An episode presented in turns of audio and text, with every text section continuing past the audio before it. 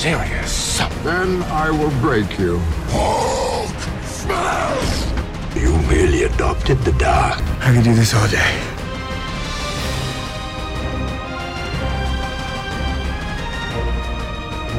Welcome to the Title Run Podcast. I am your host, David Buffet, joined again by my good friend, William Lindblad.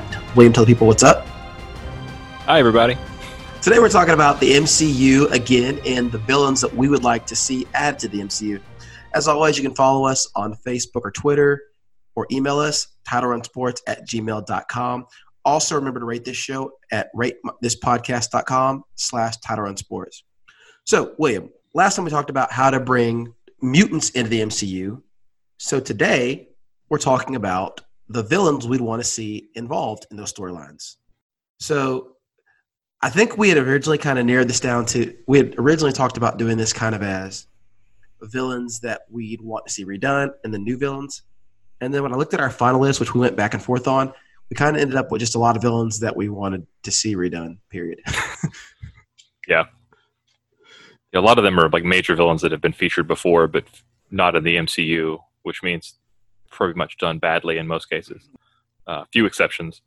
And so, like, the problem is that they picked a lot of the best villains. So it's like, of course, you want to see these redone. Like, oh yeah, because they're like the primary antagonist for a lot of the stories. It's like in the the Marvel, excuse me, it's like in the DC universe. Yes, of course, you want to see the Joker redone the Joker mm-hmm. is arguably the best superhero villain of all time. So of course you want to see him redone. It doesn't matter how many times he's redone because he's the best. And I Maybe not as Jared Leto, but oh gosh, yeah. But I, I kind of feel like that's the same with these. So starting with our list, we came with a list of ten. We narrowed it down. Uh, the the well, I don't know. Are these in order? These are more or less in order, aren't they? They're they're, they're vaguely in order. Vaguely in order. Okay. Well, at least the first couple. Yeah, are, the, I, I, can at least say that I know the top three are definitely our top three. So I'll start at the very bottom with number ten. So this is one that I've wanted for a long time. That's Kraven the Hunter, um, and especially with Spider-Man being a property back in the MCU now. Kraven's one of the few characters that I really like that we haven't seen from Spider-Man, and it's he's much better served as a ancillary villain in a movie, but again, you also don't want to get Spider-Man three, where you have three villains that all get very very little screen time and are underdeveloped. so, I would love to see Kraven as an ancillary character that maybe is a distraction for Peter Parker and it keeps him from maybe uh, being able to solve a plot involving a much larger character. But Kraven the Hunter, to me, just the idea of the essentially like another superhuman, super soldiery type person with a twist of him being, you know, having the animal ties. I just think he'd be really interesting to see on screen. What are your thoughts on Craven? Kraven, I actually um, was talking to one of our friends the other day, and I, an idea hit me, uh, so to speak, sort of a um, a new a new sort of twist on the character. I know that he's Kraven the Hunter. He's like this uh, Russian noble person from the mid 1900s in the comics that uh, his family's wealthy, and so like all wealthy European people, he goes to Africa and hunts big game, and then he gets bored of that and starts hunting people, um, or Spider-Man specifically, um, because he's a a new thing to hunt. Um, I and I was thinking uh, to kind of keep with the motifs and the the sort of the aesthetic that they have with the Spider-Man films now. Um, why not make him sort of like a hitman or like somebody mm. that like contracts into the tracking and tracking down of wanted people, sort of like a mercenary or something like that, where he's like he's mm Kraven the hunter, but he hunts people in the sense that he is like Deadpool or somebody like being paid to track these people down and possibly kill them. That would definitely give you a much more realistic take on the character. You know, I mean, I love the classic character wearing like the furs around his back and the tights and jumping around the city like he's an acrobat. But I mean, like one of the things that Marvel's done is they've done really good at making the outrageous seem plausible. And again, yes. that's a much more plausible take on the character that I would be good at, as long as they keep some of the uh, eccentricities that make that character yeah. unique. Yeah, I would be fine with him. I would be fine with him wearing like cheetah print and and whatnot. But like you could again, you could make subtle references to it without him having to literally like wear an open chested vest with like a leopard skin on the back, like he, he does in the comics. Blending in perfectly. Yeah. Uh, so Kraven's one at the bottom of my list, and again, I, that's probably not going to be a popular pick among our audience, but that's one that just has always interested me, and we haven't seen him before. Another that we actually have not seen before, but he's been hinted at, is Nathaniel Essex, aka Mr. Sinister. And um, I think Mr. Sinister would make a really good fit with the potential introduction of mutants that we discussed last time.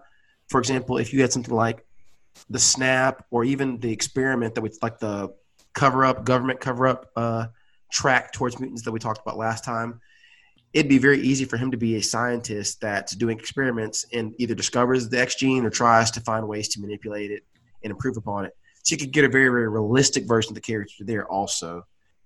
I think that's I think that's very true. Uh, he's he's sort of intermixed because his character arc is very much tied to his job as right. geneticist, genetic engineer.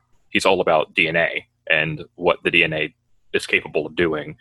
He likes to mix and match like this person, this mutant, and this mutant, and see what happens. Does it make it more powerful? Does it make it less powerful?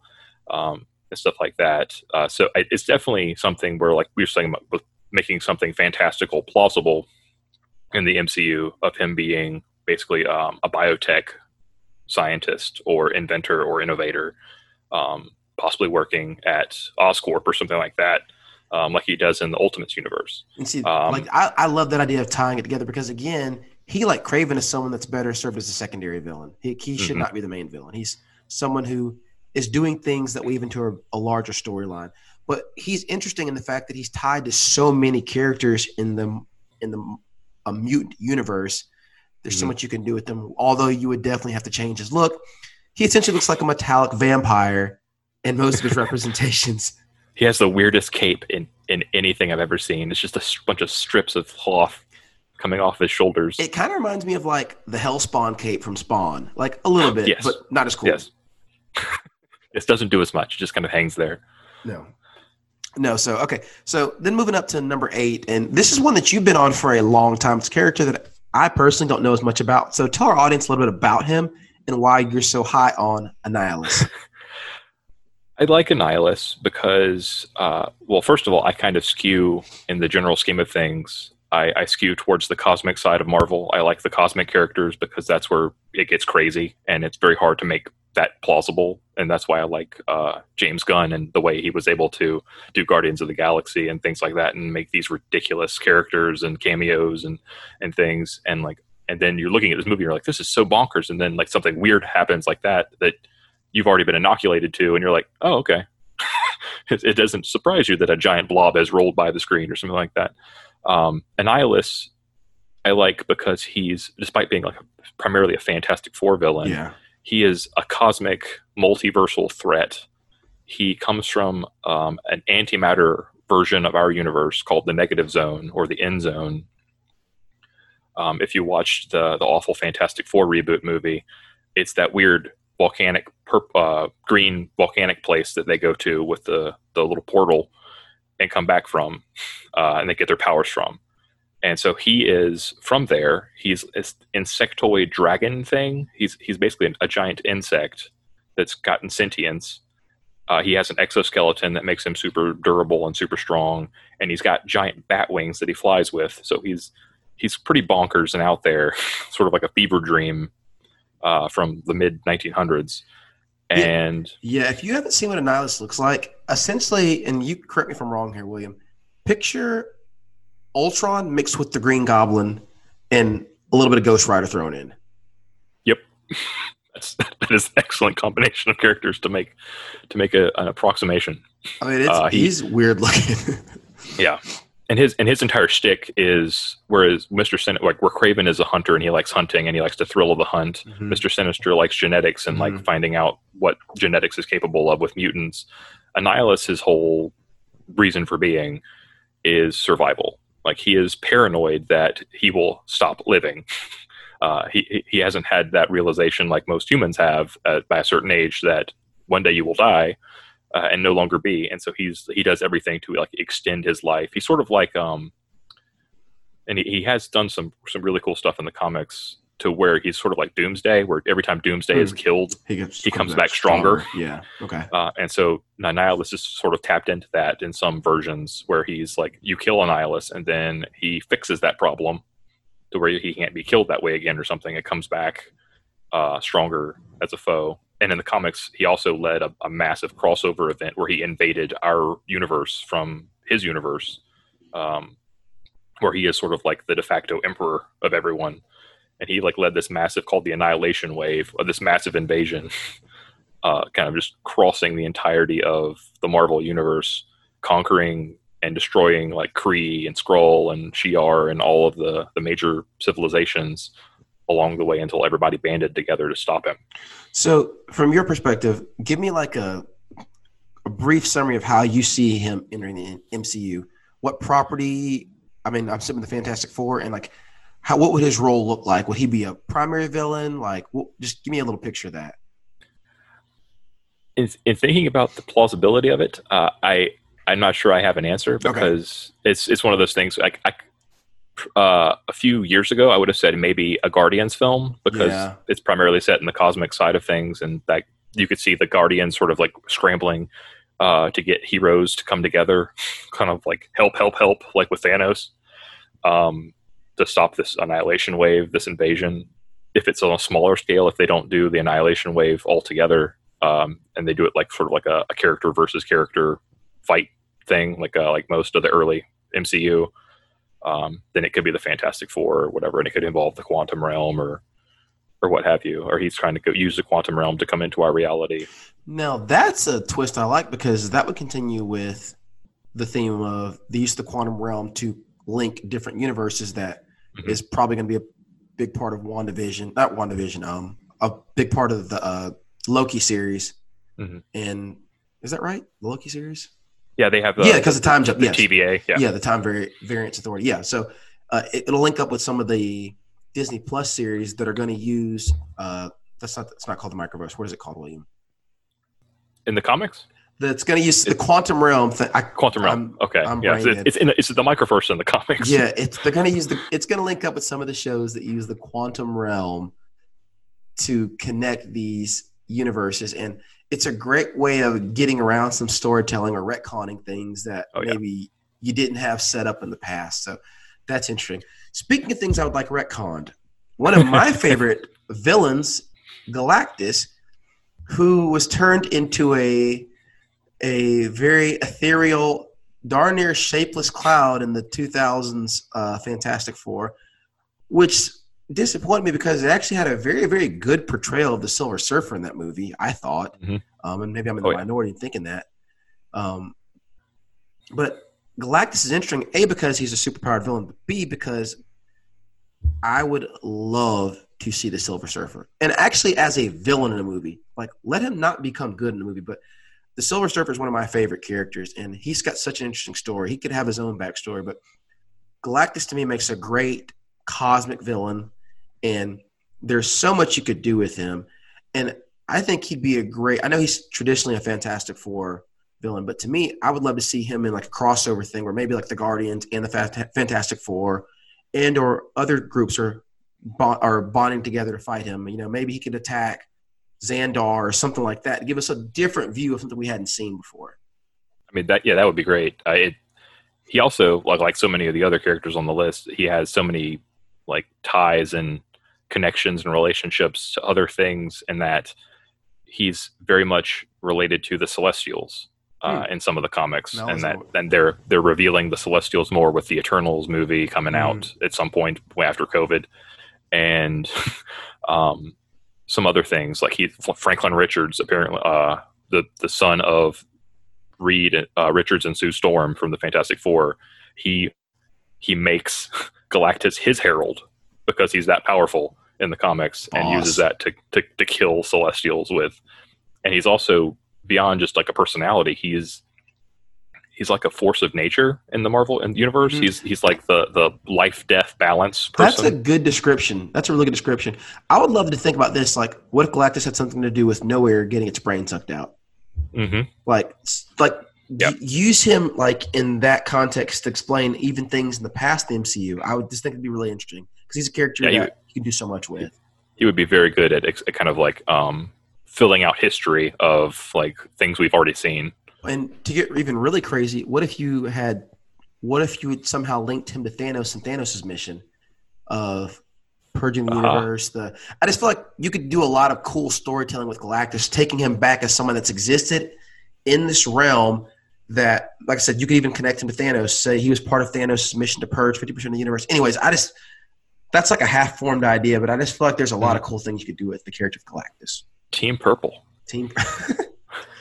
All right. Um, another one that we've seen, uh, I guess three, di- two, ver- two different versions of, um, is Kingpin. Uh, he wasn't in any of the original Spider-Man movies, either the uh, 2000s or the Amazing Spider-Man movies. Was he? Uh, no, he was in Daredevil. He's in Daredevil. Yeah. so That's with that's the only. Clarke Duncan, who did yeah. a surprisingly decent job of playing that character. that, that was a bright spot, I think. in Yeah. movie. I and watch that movie when you rewatch it. He's actually one of the really good uh, things about that movie.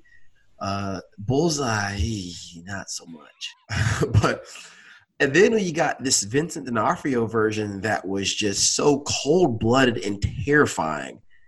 And I mean, I think a lot of people would love to see D'Onofrio uh, reprise that role in the MCU um, as a Spider-Man, Daredevil villain. Because he's another one that's got so much crossover. He really could go to Hmm. any of the New York-based uh, superheroes, which is like half of the Marvel catalog. um, if you wanted to bring in Luke Cage or Iron Fist, I know that's controversial to some people.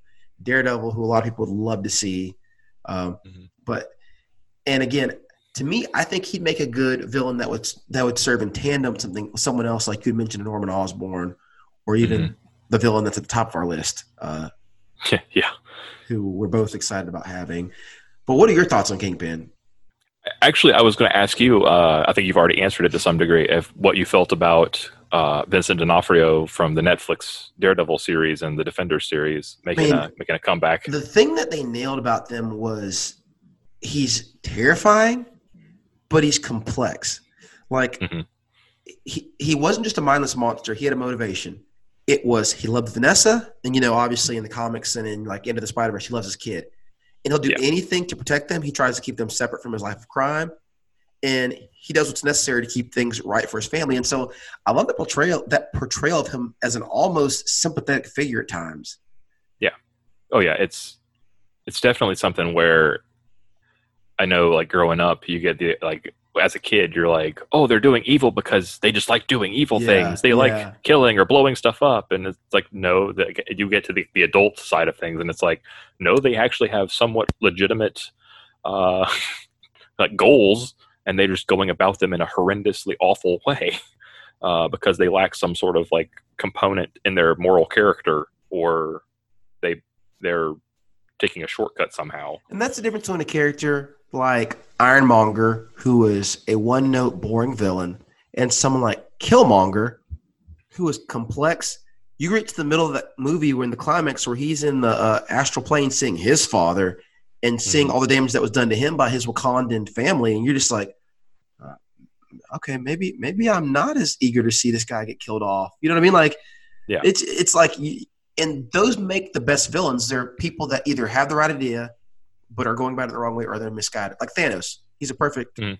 You know, I think we've called him like the ultimate eco terrorist, jokingly, but yeah yeah it's it's one of those things it's, it's the more complex it is it's a good villain should be one where you can almost root for them yeah, in certain circumstances and that's what's made like going back to like the X Men films. The reason that X Men First Class was so good is because Magneto just rips your heart out with seeing his backstory and his separation from Charles. Like it, it's like like you just it's heart wrenching, and so that's one of the things that made that story so compelling. oh yeah and that's definitely and that's why spoiler alert he, he's higher on our list yeah, yeah, he is on this list. And, and uh, as for Kingpin, to answer your question, yeah, I think Vincent D'Onofrio would be great. In fact, it would be hard to see anyone else as Kingpin now. Yeah. and there's no reason he couldn't reprise the role. and i think in terms of just beyond the the the pure like genius that is vincent d'onofrio's acting in that role and some other roles too like uh, edgar from men in black uh, where he just gets in character and he's and he is that character um, he he he meets the physical like description of the character in a way that i don't think any other actor could because he's very large and he's but he's large framed. He's not he's not obese. He's like I am just a large barrel chested man, and I will put a hurting on you. and I think that a lot of ways that could get lost because you would try to put like a kind of a portly actor into that role, and they wouldn't have that physical presence that yeah that's one of the things that michael clarke duncan pulled off is he looked good in the suit and then he takes that that that uh, jacket off in that last fight scene mm-hmm. and it's like oh my gosh and he beats the absolute crap out of daredevil and daredevil uses basically his wit and his uh, instincts to beat him which that was a, which by the way that's a fantastic fight but he end up like slicing his uh, achilles doesn't it, or something like that I, he I, I think he like breaks his his uh, acl or he got kicks him in the knee yeah. or something where he can't take a weight but it was the kind of thing where it was like, you know what? That's a very realistic ending to a fight where the where the superhero is over, is under is uh is overpowered by the villain. Yeah, it was. I'm not going to punch your face out of yeah, way out of this. yeah. Okay, moving on. This is one that you, this is another one of the villains, William, that you've been on forever, and you have you've talked about how he's got so much versatility. There's so much you can do with him. You can tell so many stories with him. So go ahead and talk about Kang the Conqueror. Kang is one of the most complicated backstories of anyone in Marvel Comics, I think, and it's because he is sort of like the. If you looked up Marvel in a book, in dictionary of Marvel, and you looked up time travel villain, his picture would be there yeah. because he yeah, is like the time travel bad guy of all of Marvel, like bar bar none. He's he's the number one guy in that respect. But because of that, he also interferes with his own timeline and i think with like the introduction of a multiverse and the way that when you go back in time you change something and it creates an entirely different universe that that's also borne out in the comics because kang uh, sort of like reed richards forms the council of reeds from across like versions of himself from across the multiverse oh my god to figure out problems. Kang has sort of a council of kangs yeah. and like they all like it's like every time he goes back in time and changes something a new version of him pops up into existence. And so there's a whole story arc about him manipulating the deaths of all of the other Kangs, and so he can absorb all of their memories from all these divergent timelines and know exactly how anything would play out given any certain situation. Um, so not, sort of omnipotent. May not make for the best storytelling in a movie, considering That's suspension true. of disbelief. But what do you think? So, like, in your mind, he would be like a quantum realm multiverse villain. Am I right? Like alternate timeline. Yeah. Overlord. He's, over other villains, maybe. Sorry. Easily see. Oh, sorry. It's okay.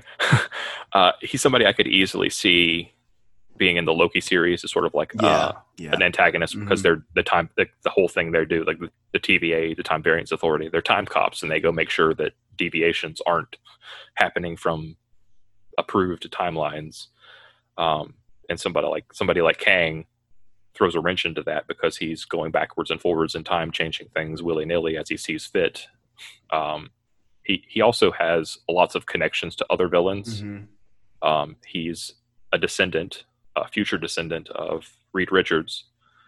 Um, hmm. uh, his name is Nathaniel Richards in the comics. He's like thousands of years in the future, or th- a thousand years in the future, mm-hmm. he is a descendant of Reed Richards. He's sort of embarrassed by that fact. He'd rather be Doom's descendant. Um, wow. And he's and that's that's what gets him into time travel is he studies all this stuff. He's just as smart as Reed Richards genetically, and he steals Doctor Doom's time time machine, fixes it up, and goes back in time. So that's what gets him started. It is Doom tech, and he becomes a pharaoh in ancient Egypt because he has this ridiculously advanced mm-hmm. technology, mm-hmm. and he becomes a pharaoh named Ramatut or Ramatut, and that crosses paths with uh, an, a, a, mutant named En Sabah Nur, yeah. Who becomes Apocalypse, and so you have he's sort of a villain that sets up a lot of other villains. Like he can be a main villain, but then also like you can see the sort of ripples go through and for that reason, it's very easy to see him going across multiple movies, um, encountering multiple heroes. Because of that, I can see some overlap between him and Thanos, even though their mission and their methods really aren't similar. Because Thanos' thing really isn't conquest; it's um, extinction of half the people. So I mean, and so their objectives aren't the same because Thanos is not trying to rule the universe. I mean, which is one of the things that makes him an interesting villain. He's one of the few that isn't a megalomaniac. That's not his goal. But but uh, I was actually pretty unfamiliar with Kang until I saw him in the Avengers uh, cartoon series. I forget what it's called now. They've changed the name so many times, but early 2010s uh, cartoon series, which was really really good, and Mhm. he was portrayed as like genius of geniuses, biggest of big bads, one of those like high high Thanos or above, actually probably higher than Thanos level threats to the universe. Yeah, yeah. Because he's his, his entire existence and what he does is affects a multiverse, not just not just on a cosmic scale, but on a multi-cosmic scale. I haven't said that. I, You know, I just said a second ago there could be overlap between him and Thanos for some people, but I think the more overlap would be between him and possibly Victor Von Doom. Yeah. And if given a choice between those two as this overarching behind the scenes puppet master, Yeah. we'll get to which one we'll choose in a few minutes. um, so you mentioned this guy a second ago, Apocalypse. He's Yes. we got an Ivan the Ooze version of Apocalypse in in uh the Fox Marvel properties a few years ago. And we you and I talked about this how this is one of the cases where they went for a good actor instead of Mhm. someone who is probably a better physical fit for the role. And it's one of the rare cases where it probably backfired. You know, Yeah. Oscar Isaac's like five ten. Yeah, he, but I don't think he's even five ten. I think Yeah. he's like five eight. That's a. I mean, he's a great actor, and the makeup Yes. job they did for him didn't do him a whole lot of favors. He was kind of boring. I thought Mm. it's not his fault. It just the character of Apocalypse is just. He was one of Just those. like a rambler, like a cult leader that just like rambles. he was the bad guy that made speeches. You don't really know what he wants or why he's doing what he does. And it was like, this is kind of a waste of the villain. Now, granted, that is kind of how Apocalypse is in the comic books. He is a guy that makes speeches and just tries to take over the world. But I feel like what they missed was I think the genius of Apocalypse as a villain is how he's always one step ahead. Mhm. He's the guy that always has the counter, the counter to your counter. And so, like him as a strategic mastermind is what makes him a villain, even though he's a pretty one note, flat, pure evil bad guy. I mean, is that your interpretation of him too? Am I wrong on this? It's, it's the way I look at it, and it's yes, he I, he definitely falls on the evil side of the the spectrum. Yeah. but um, sort of the way Galactus is sort of a cosmic embodiment of life and death, Yeah. order, chaos, Like a force of nature. You said it earlier. Yeah. Yeah, Mhm. Apocalypse is sort of. I see. I see Apocalypse as sort of the, the embodiment of Darwinism. He Hmm. is like his entire existence is strongest survives. Like there, there's no mercy. There's no like you get a you get a participation trophy in life. Like no, you you either are the best or you die and make room for the best. And sometimes if you're the best in one in one era, you might not be the best in another era. In which case your time is done. Make room for the new guy. And in the comics, it's sort of made more plain because he improves himself as a mutant with Yeah. celestial tech that he Mhm. steals, and the Celestials, in return for augmenting him with this power, make him sort of like the official custodian of their experiment. Like the Celestials experiment when they say we're going to come back every so many thousand years, and if you haven't evolved enough as a species, we're going to wipe you all out and start over. And so his job, given to him by the Celestials, is we have to evolve. We have to make sure we make that deadline and and keep going. And so he's he's a little cutthroat about that because he knows what it means to not make that deadline and not make the cut. So, two things when you say that. First of all, I was not aware of that background for that character. Like, you know, I know about the idea of him being the oldest mutant born in Egypt, Mm-hmm. but I've never heard that version of his background, of his backstory, where he's essentially trying to prevent the apocalypse coming from Yeah. the Celestials by not having us evolve. And the idea of evolving was something you saw a lot in the cartoon series with Mhm. when he makes his four horsemen, trying to always improve and make them better.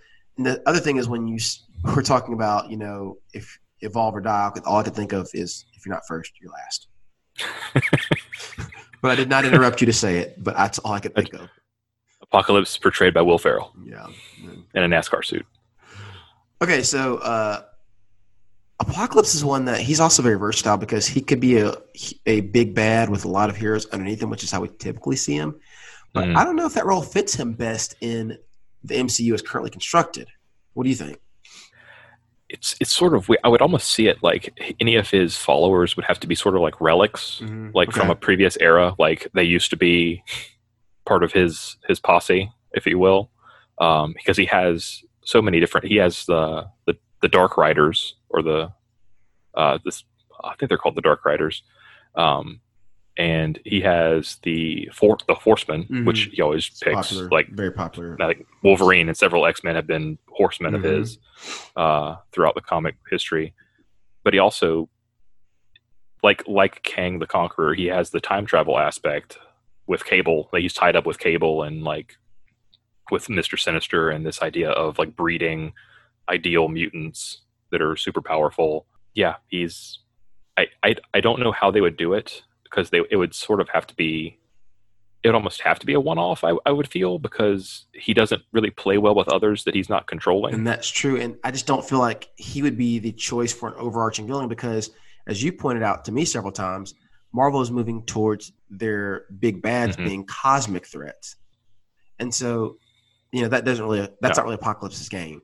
So, like I said, I would definitely would think he'd be first of all in a, in a, mute, in a movie involving mutants. Uh, not the MCU properties that we've seen so far, but definitely an X Men or mutant property. And like you said, it would probably be best in a one off scenario, but he could be done well Oh, yeah. and be interesting. He, the actor portraying him should not be able to also be an X-wing pilot. Like it, it, should, it should be somebody that because I think in the comics he's like seven foot tall. Like he he is a massive human being. yeah. You would need somebody that's like acting ability aside. You would need like a WWE, like an Undertaker or a Kane, somebody that's going to be like, Mhm. oh, that's the guy. He's he's enormous and he is scary. And he can change shape and shoot lasers and all kinds of other stuff. Like it- he's ridiculously overpowered to be not a cosmic threat. And I and I agree with that. And as as much as you know, I, Oscar Isaac is a good actor, and even with the good prosthetics that they gave him, like I still just think he's a scrawny dude that I could probably who I Mhm. could probably beat up. You know what I mean? I can't I can't get that out of my mind. that That's who Oscar Isaac is, even though he's a great actor. So uh, yeah, and with Apocalypse, there's so much you could do with him. I think one of the really interesting storylines that I would love to see would be like Mhm. the legacy virus because that was one of the really interesting ones I remember from the TV show that was like involves your time travel, obviously Wolverine, who's everybody's favorite. It just, th- that one would be a really interesting one to me. That'd be a great one-off story that could involve a lot of characters, be really fascinating, and can even have long-lasting Yeah. effects for the MCU. You can even involve people like Mister Sinister or whatever. You know, I could, I could see it being. Well, I could see two things if I now that I'm thinking about it. Um, one that's sort of like a uh, if you had a movie that took place in the far future, you could have like that that sort of thing with like Mhm. Cable and the X Force or the uh, Stryfe Yeah, and like that sort yeah. of thing. And whether or not that comes back and, and plays a part in the the mainstream timeline uh, remains to be seen. But you could also have sort of a an attempt at Age of Apocalypse where he sort of rises as this this global threat, and that forces Magneto and the X Men to get along for a time, at least, like the jo- sort of Mhm. join forces to put down this other major threat. That those are just two ideas, just like shooting from the hip, like that I, I could see working, sort of like trying to nod to the comics and the pre-established stories from the comics, but also making it f- suitable for for the movies. So that's the first part of our list of villains you'd like to see in the MCU. The podcast was running a bit long, so we decided to go ahead and break it up into two parts. Tune back in in the next week or two to get the second half of our list. That's it for today. Thank you for listening.